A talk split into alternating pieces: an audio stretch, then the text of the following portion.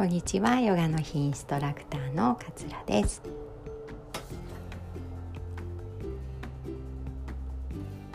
え今日はね太りにくい食べ方のコツというのをお話しできればなというふうに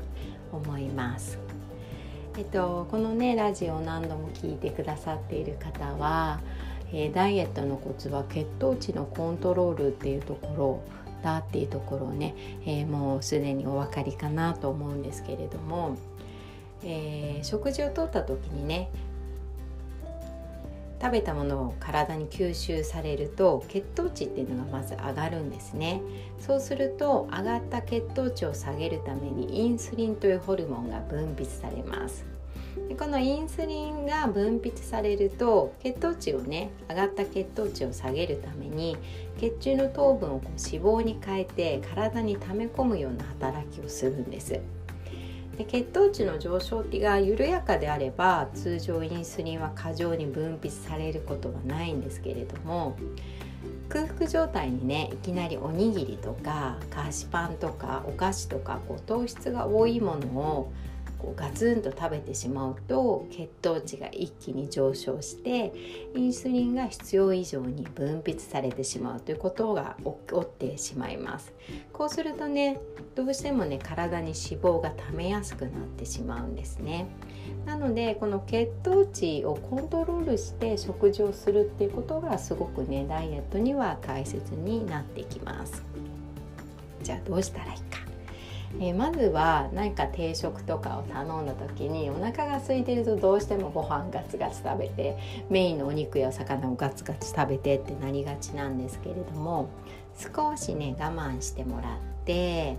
食物繊維をねまず取ってもらいたいなというふうに思います。食物繊維っていうのは、まあ、サラダとかの野菜あとは豆類とかわかめとかの海藻きのここんにゃくとかなんですけれども、まあ、いずれもね低カロリーでビタミンとかミネラルも豊富な食材がねとっても多いので体にもすごくいいんですけれどもまずはねサラダだったらお皿1杯もしくはサラダバーとかがあるのだあるのであればサラダ2杯ぐらいを先に取ってもらってそこからタンパク質ご飯っていうような順番で食べてもらうと血糖値の、えー、上がりが緩やかになります。なので食べ方の工夫次第でね血糖値がガンと上がることを下げらあの避けられるので是非実行してもらいたいなと思います。あとは、えー、オリーブオイルオリーブオイルね特にエキストラバージンオリーブオイルを使ってもらいたいんですけれどもオリーブオイルは血糖値を下げる役割があることが分かっています。なのでパンを食べる時にはオリーブオイルをたっぷり塗って食べるとかえパスタねあの結構糖質が多いので毎日は食べてもらいたくないんですがパスタ食べたいなっていう日はオリーブオイルをたっぷり混ぜたようなパスタを選んでもらうっていうのがねすごく大切だったりします。であとね血糖値を下げるのに、えー、とてもいいね調味料がお酢です。そうお酢なんですね。なので、えっと、例えばなんだろうね焼きそば食べる時にお酢をかけるとか、えー、合う合わないあるかもしれないけれどもラーメンの時にお酢を少しかけるとかっていう形でお酢をねうまく使ってもらうのもとてもいいかなっていうふうに思います。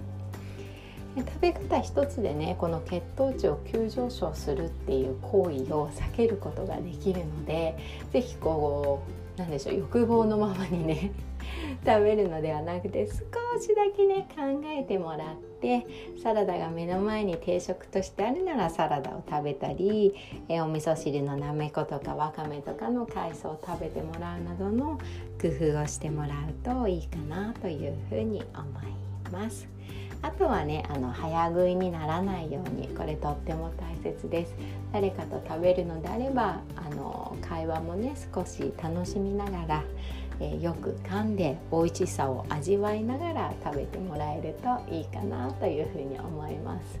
早食いだとねなんかあの作った人もまあ、全部食べてくれるの嬉しいけどちょっと感想とかも聞かせてよとかなりません、ね、私はどうしても聞かせてよって思っちゃう派なのでなのでねあの一つ一つ噛んであ今日のこれは甘くて美味しいねとか味付けが美味しいねとかっていう風にえー頭でもねしっかりと美味しさを理解しながら食べ進んでもらえるといいのかなっていうふうに思います。食欲の秋でねいろんなもの美味しくなってきてるので工夫しながらね、えー、美味しく食べて、えー、心地の良い体を作っていければなというふうに思います。では今日はこの辺で終わりにします。また是非聞いてください。今日も聞いてくださってありがとうございました。さようなら。